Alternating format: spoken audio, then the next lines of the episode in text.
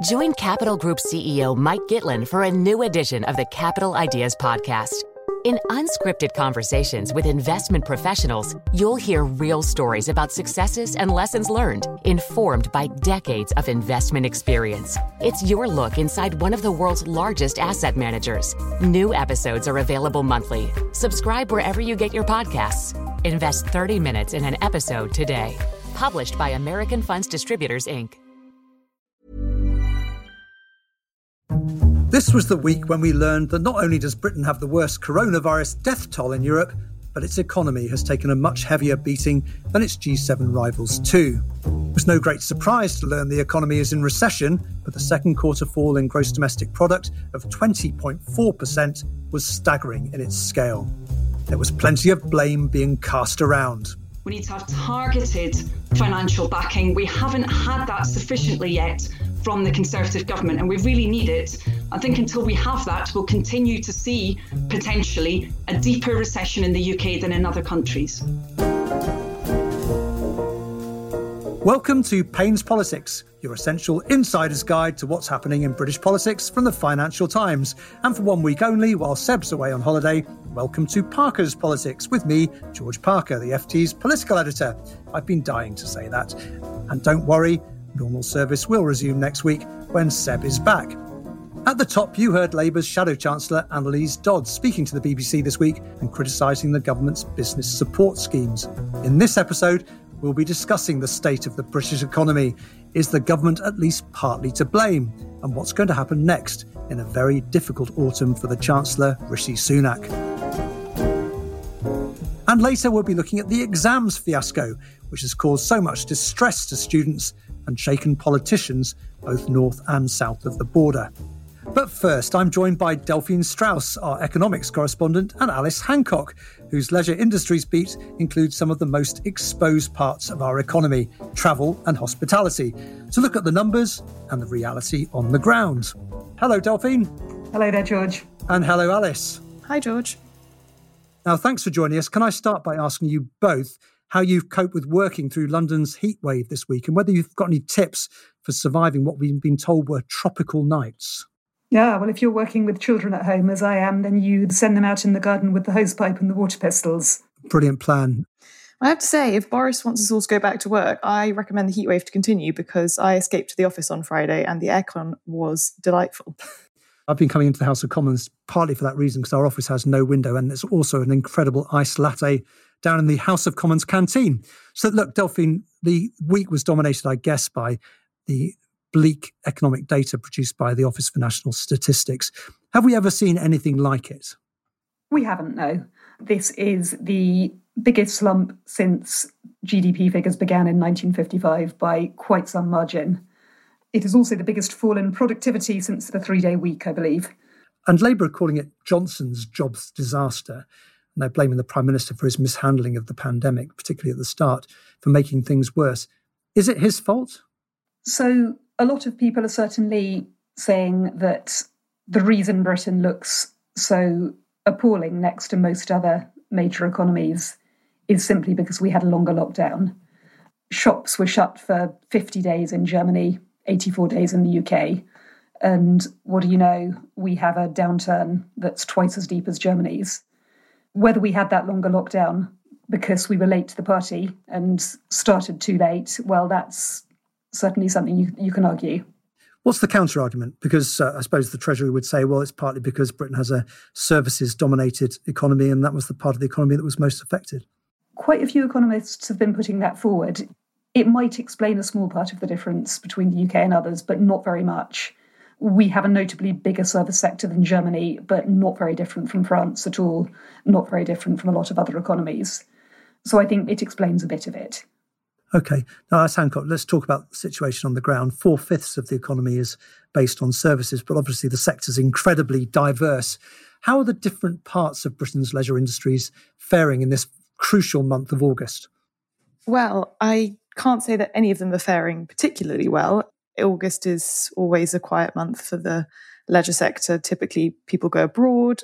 And of course, even though people are still at home, we are all actually at home rather than going out at home, as it were.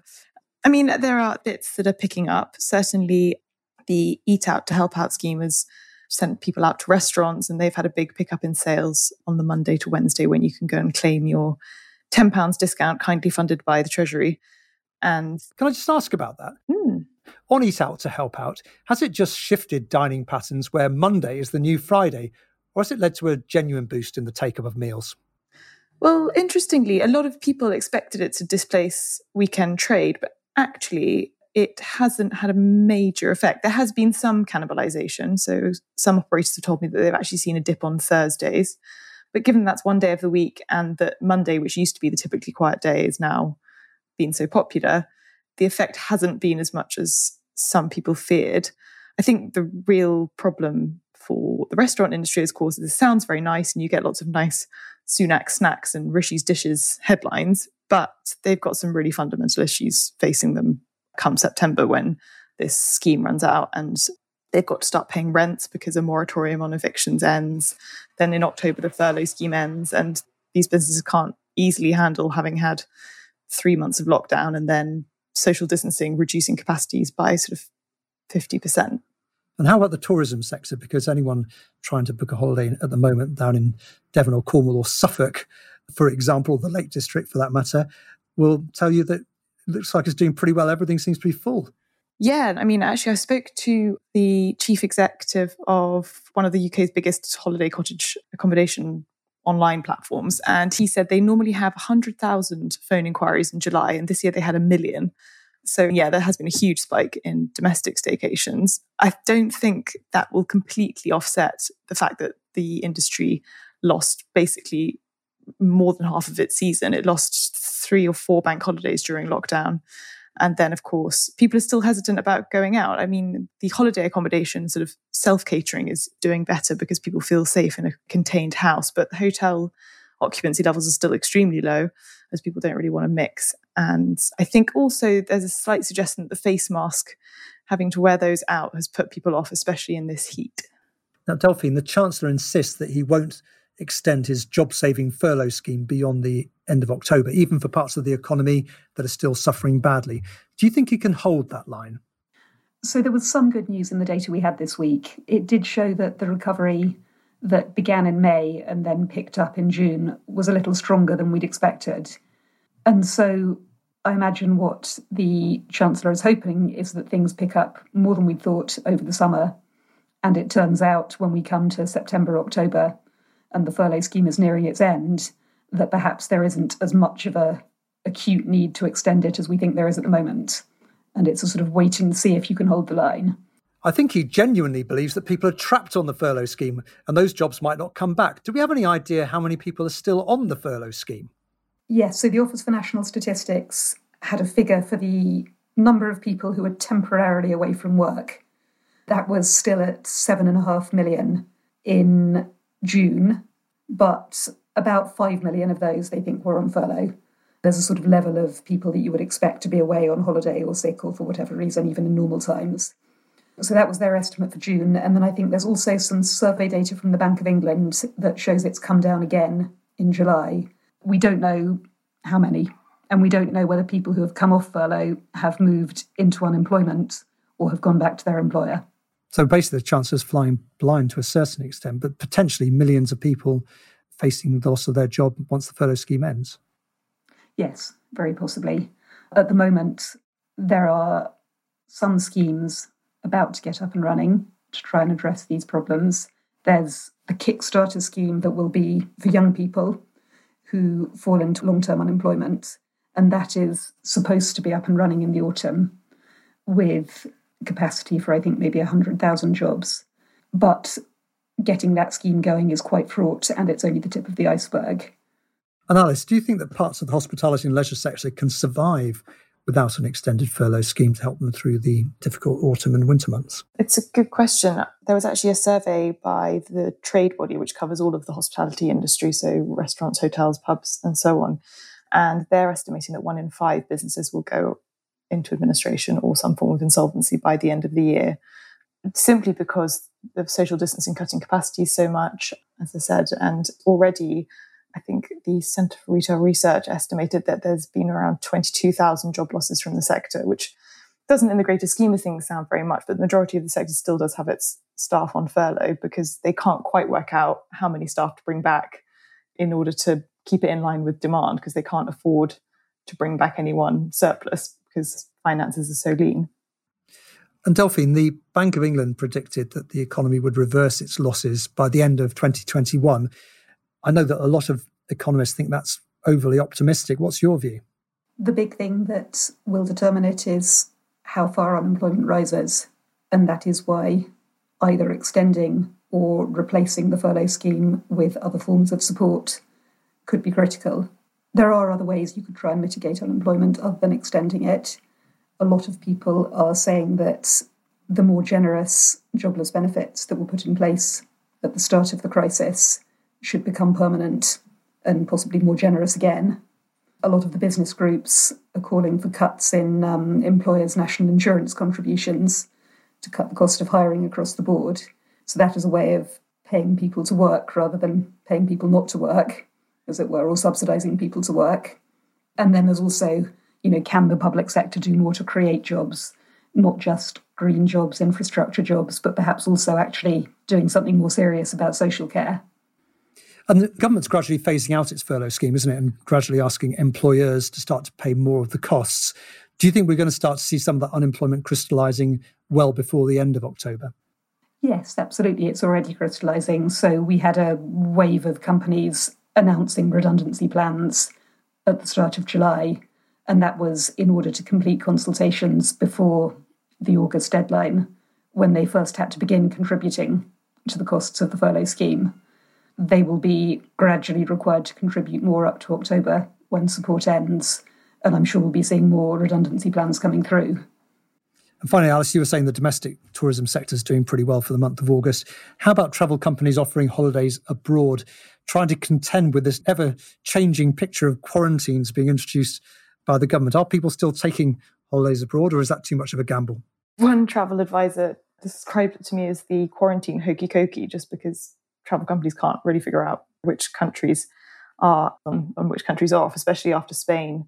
They only gave six hours notice that they would be putting 14 day quarantines on all travellers returning from there. That said, a lot of people are sort of transferring holidays, especially those who've booked package destinations. They're saying, okay, Spain's gone off, so I'll switch my holiday to Greece. And most of the operators are letting them do that. We're expecting possibly France, Malta, the Netherlands to be added to the list, which isn't such a problem for the package holiday companies as they aren't typical package destinations, but it will have a big impact for the airlines, of course, and the hotels, and also for inbound tourism. France is, I think, one of our biggest inbound tourism markets. And so all the attractions in London and all the sort of Oxford, Cambridge, Bath, these beautiful cities are going to have a real dearth of revenues this year because there's no one visiting as much. And domestic tourists tend to go to the sort of beautiful rural areas rather than go and see sites necessarily because we sort of know what the sites are on our doorstep. Have either of you managed to get abroad this summer? I'm hoping to escape to Italy, but everything's fingers crossed and touch wood. Delphine? Uh, I am off to the Lake District in a couple of days' time, and I'm hoping that the lockdown doesn't spread any further north than Preston. Thanks very much, Delphine and Alice. Thanks, George. Thanks, George.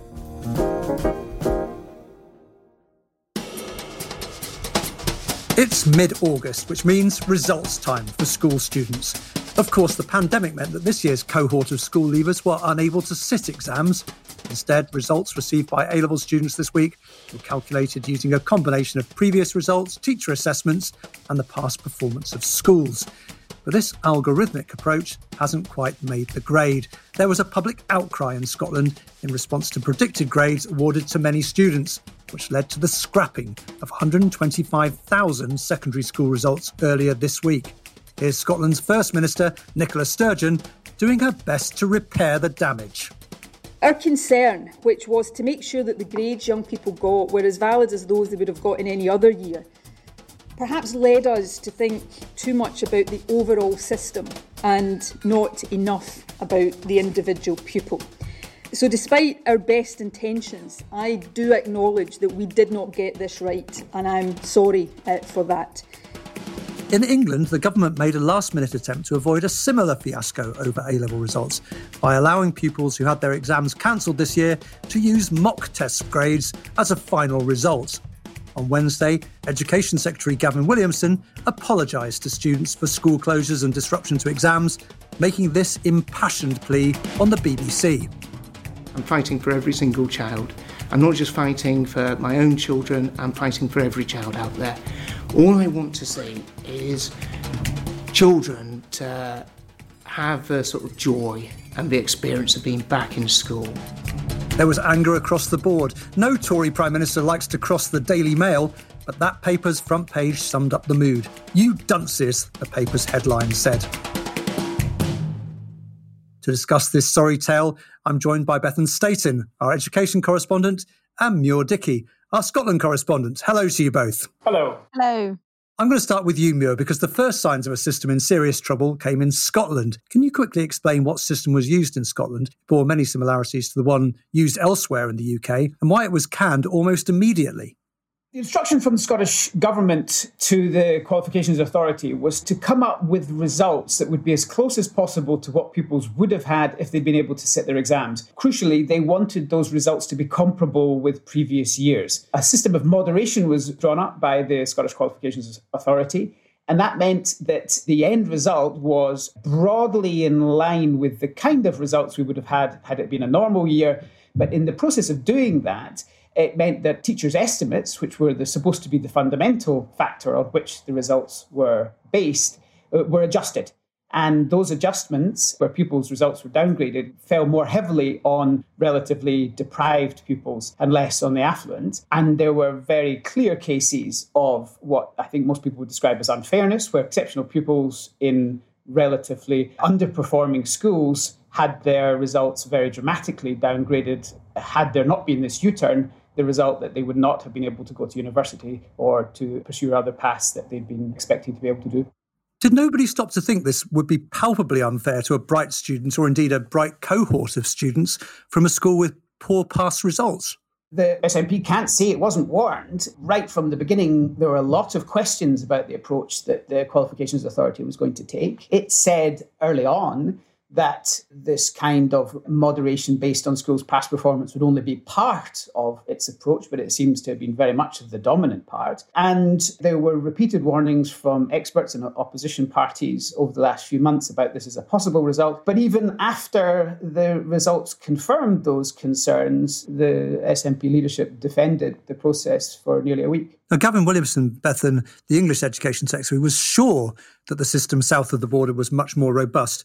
How was it different? And if it was so good, why did he change it at the 11th hour? The system was quite similar to the Scottish system of, of moderation. There were some tweaks, and the Ofqual's algorithm, as far as I understand, didn't only moderate according to a school's past performance, it took in different factors. However, when the results came out yesterday, the amount of downgrades was actually much more than the Scottish version, about 40% in England were downgraded or adjusted downwards, as Ofqual would say, compared to about 25% in Scotland.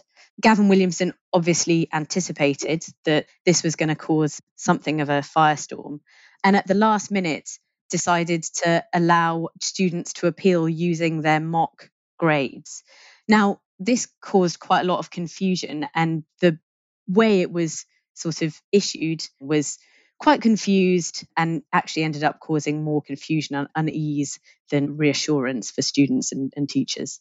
But I think the thing that would baffle many students and their parents is that Ofqual, the exams body, and Mr. Williamson had months to think about this. Why on earth didn't this occur to them earlier, and why were they changing the system at the last minute? Well, I think that's the million dollar question. And unfortunately, the habit of changing things at the last minute and perhaps issuing press releases that don't really seem to be fully kind of reasoned out seems to become a bit of a feature of the current Department for Education's lockdown strategy. Yes. Now, Mure, the Labour Party is calling for exam results to be awarded according to the original predicted grades, which is ultimately, of course, what happened in Scotland. But doesn't that undermine the integrity of the system? And won't people in Scotland always look at the results of the class of 2020 with a degree of scepticism? That's the risk. And that's why the government stressed comparability with previous years in its original instruction. I think, though, given the dramatic unfairness of individual cases that had been exposed after the results were issued, they felt that politically they had no choice. It's interesting, the teacher estimates have been reinstated when it comes to results that were downgraded but the ones that had been upgraded from the teacher estimate remain. You know, so that it's it's an asymmetrical fix. You could call it a bodge, but what the Scottish government will be hoping is that by removing the most extreme cases of unfairness, that the political row dies down, and I think people will perhaps have a, an understanding that this has been an exceptional year. The case for giving comparable results for a cohort that had not had by any stretch the same amount of education was itself a value judgment that's a kind of an emergency case. So this year is going to be a, a strange year for everybody. The question I think now is whether they can make it a one year aberration and whether or not it provokes any more deep thinking about the role that these all or nothing exams play in our society and in sorting out the life chances of our young people. Now, Bethan, do you think, I suppose this is a big question, do you think Gavin Williamson will stick to his guns now? Or do you think ultimately he'll go down the Scottish route and basically go with the original projected results? There's been a lot of speculation about whether a U turn is in the works. Westminster's been very insistent that it will keep the standardisation model. It's really doubled down on it. Um, and the reason for that is because they're very worried about grade inflation and grades becoming devalued. There's also the added problem now grades have been released and students have had their university places accepted or not, that if they just recall the system and allow students to take their teacher predicted grades, it will potentially be absolute chaos. What will happen to university offers? It's very difficult to see how that would kind of pan out in what already is a very chaotic clearing year for university admissions. Is the saving grace for Mr. Williamson that universities are so desperate for students to fill places, given that many international students won't be coming here this year, they'll accept much lower grades? I think it's definitely the case for some universities. I spoke to quite a lot of both university admissions people and students and colleges. One sixth form head I spoke to said that about 50% of students' grades had been adjusted down at the college, but the vast majority, almost without exception, all were accepted to their universities of choice. So there's definitely been a degree of leniency. I think where it will be a problem is at the really competitive universities. So Oxford said that any students that are appealing their grades will have to wait until 2021 to start at university. Obviously, it's not great news for young people who are now going to be graduating in a recession. Are they going to be able to find a job? Now, Mure, finally, people often say that the SNP government at Holyrood gets away with an awful lot in terms of its own record, perhaps through a lack of effective scrutiny. Is that true?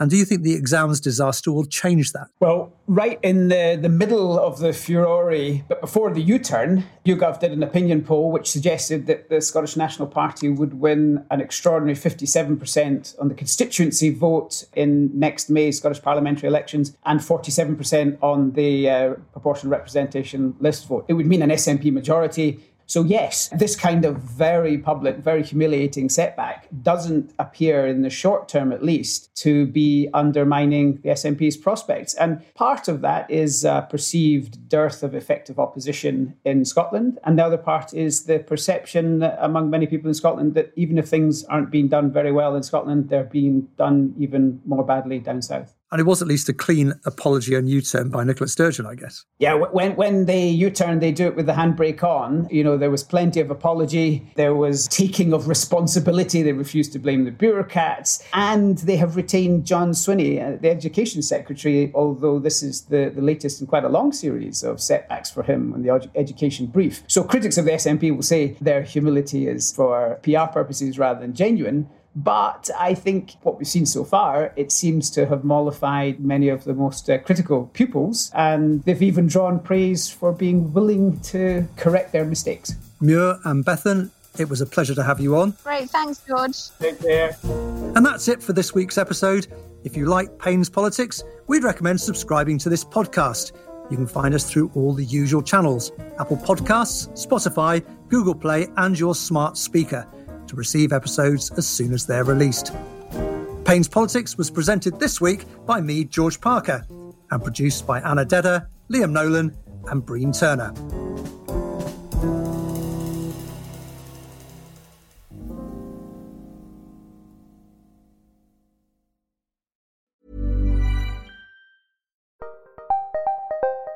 Did you know the Capital Ideas podcast now has a new monthly edition hosted by Capital Group CEO Mike Gitlin?